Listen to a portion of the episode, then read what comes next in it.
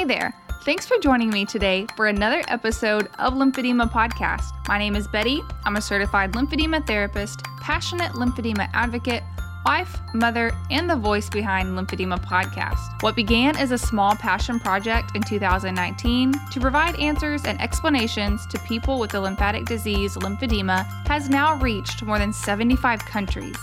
Whether you're a patient, caregiver, or medical professional, or someone interested in lymphedema, there is an episode here for you. Every week this season, there will be a new episode to help you learn more and navigate better your journey ahead. I am so passionate about teaching others about lymphedema that I created this podcast. Thanks for joining me. I hope you're ready to learn something new today. Welcome back for episode 103 of Lymphedema Podcast. For the entire month of April, I'm diving into the topic of grief. If you're joining me for the first time today, I want you to know that there have been two really good episodes already on grief experienced by CLTs and by parents. My guest for these episodes is Marshall Lyles. He is a licensed professional counselor.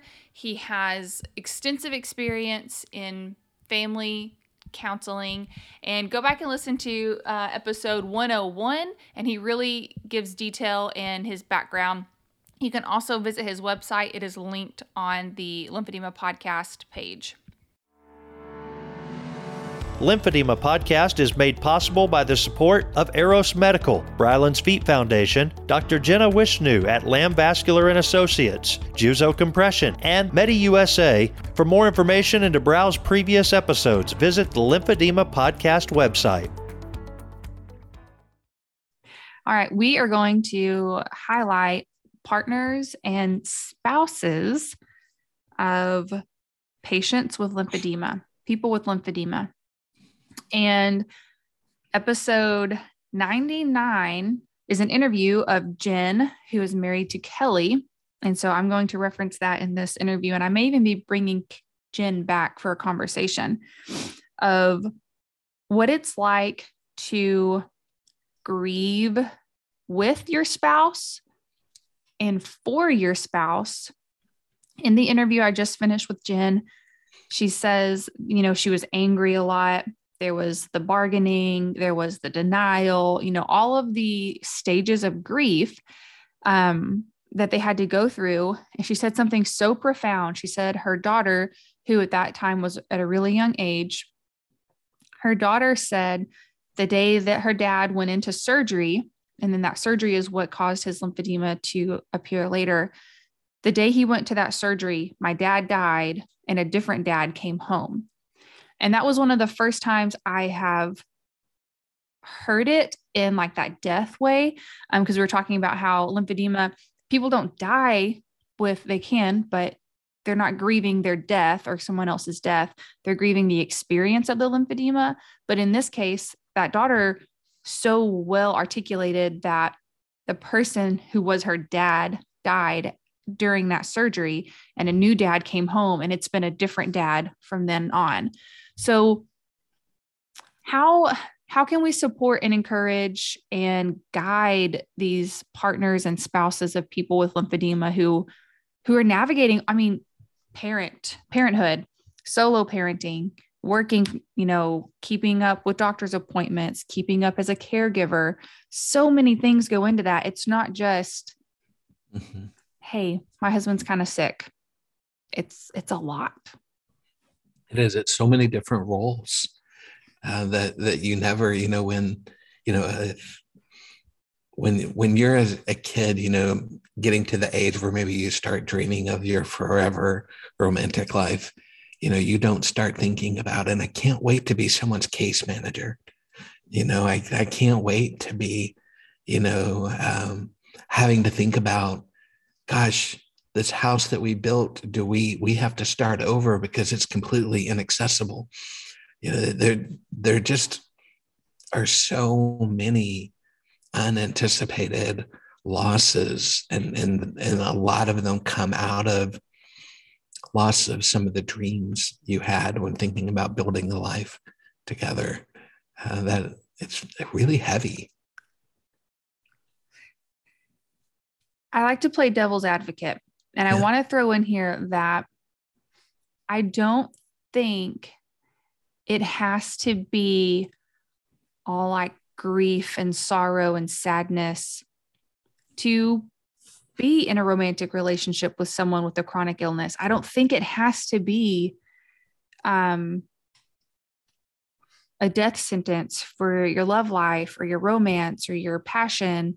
I think, you know, obviously um, it, there's different levels of intimacy mm-hmm. and and on like a friendship level like man what if they still like make you laugh more than anyone else like what if they're still your best friend what if you still just want to travel the world with them like i i want to be really cautious to say I, i'm thinking of people that i know in the lymphedema community who are young adults who are single or who have had really awful experiences that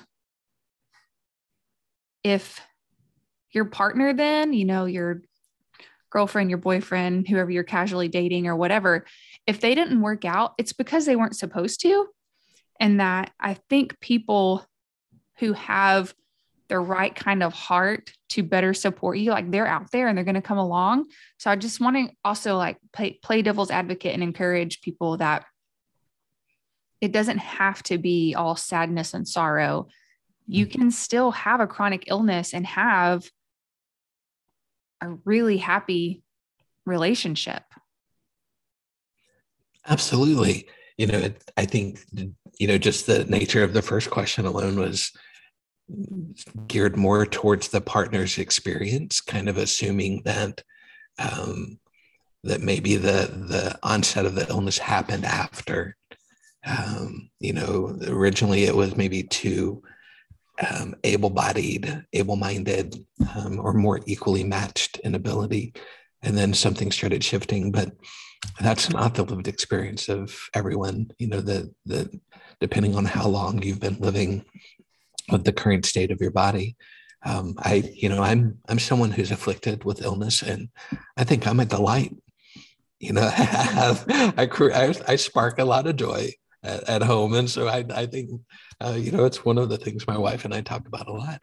And yet, there's no denying that, you know, even though we've never really had traditional role expectations, that's not who we are in our in our connection. It there's still like just these long seasons where she has to do the share of the heavy lifting when it comes to certain responsibilities that used to be more equitable. And because she was the right match for me or a right match for me, as you, as you were saying, that, that we're able to talk about those seasons as they come and go. And then I often will carry more of the heavy lifting and the emotional side of things because she's having to run around and do more of the physical um, things. And so that it is really fluid and it has to be. And, and that's the kind of connection that that's required. I, I think it gets complicated sometimes to be the partner to, to someone like me who's ill because I, I want her to go and have her own support because she's having her own grief experience. However, I don't want my story being told without my permission. I, that starts to feel a little uncomfortable to me. And so the, these subjects just have to be on the table. You know, we have to be able to talk about them um, because she doesn't need to be processing all of her loss with me because that could really get heavy for me as the sick one, so yeah. to speak. But I also have to find some degree of peace in me for her going and having a safe network of people, you know, to get to to talk about that. And and it's it's both lovely and complicated. And and and we don't have to try and make it not those things um, in order to embrace this dualistic way of having to choose what it means to be um, sick and partnered. Well, I think you are a delight. I I think you know yourself so well. Um, I, I got a kick out of that, and I also agree. Yes, I think you just have to know your worth um, on both sides of the relationship, and I I don't think, you know, traditional roles, um, gender roles or responsibilities and things like that. Um, I'm kind of over those myself and in my personal relationship and in my marriage. Um, my husband for sure still takes out the trash, but other than that, there's a whole lot of things that I can do. Trash is just not the one. But I feel like for others who have a, let's say, complicated relationship in the way of you're not two equally able bodied people, those roles are going to change. I love that you said it's fluid. Lymphedema is a fluid disease. And I always tell people that it's a fluid experience because your lymphedema is up, your lymphedema is down, um, and it literally is fluid. But I think applying that to relationship is the same, and that you, as the like the patient in the relationship, you have to come to peace and understanding that I need the help. They are my helpmate and i just toe the line of like am i taking advantage at some points? Am i you know making it harder on them? Are there some things that i could do? Or the other way around is is your partner like really babying you? Are they playing into um ableism sometimes? Like depending on how they come into that relationship did you already have lymphedema whenever you started dating? Did you develop it later? All those things. So i just think communication is probably one of the biggest things I've heard you mention. Communicate what you're comfortable with, what you're not comfortable with. Um, emotionally, being able to communicate with your partner and being able to communicate with a therapist or a support group or you know whoever that is or whatever it looks like mm-hmm. um aside from communication can you give any other recommendations or advice on building or maintaining a relationship. Yeah, and it the, going back to that original list that you had read um, in our first part of the conversation about the different kinds of grief and loss experiences, one of the words you said was anticipatory. And I, I think that really shows up in our partnerships when, when, when chronic illness is involved, because you're you can start looking for the next change, the next loss, uh, and and your relationship becomes um, centered around that instead of also leaving room for what's our next dream, um, you know, what's our next goal. And so, in order to make sure that that that grief doesn't um, dominate, you know, be aware of how you're thinking about the future. You know, just so journaling as as contrived as it might sound to come from a therapist, uh, journaling is important because it's a way that you can notice, train yourself to notice how you're thinking, how you're talking to yourself. Um, but what what a lot of times people will do is they'll journal like like kind of like a vomit, and then they don't want to go back and look at it. The the real beauty for me in journaling is so that you can go back and capture awareness. Oh this is where my thought patterns have been leaning toward. This is what i want to introduce to counter some of that or to give care to some of that within me. One of the the practices that will help is divine uh, finding a way to to have your own mindfulness experience. So there are apps for mindfulness training. There are classes online. There are youtube videos. Part of the benefit of that uh, is similar to journaling is that you learn to notice without judgment, uh, without assigning a value. Uh, that, oh, this is just an experience that has to be named and noticed and sat with. And when we can start doing that individually, then we're more capable of doing that collectively. But you you can't find your way to the relational experience of noticing without judgment if you can't practice it on your own as well. And so, you know, doing the work individually as well as within the partnership is critical.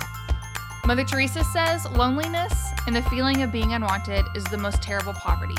This podcast is here for you to find friendship and a community for your journey with lymphedema. I hope you enjoyed learning more about grief on the spectrum. Remember, if there's a topic you're looking for, the website has a full library of podcasts.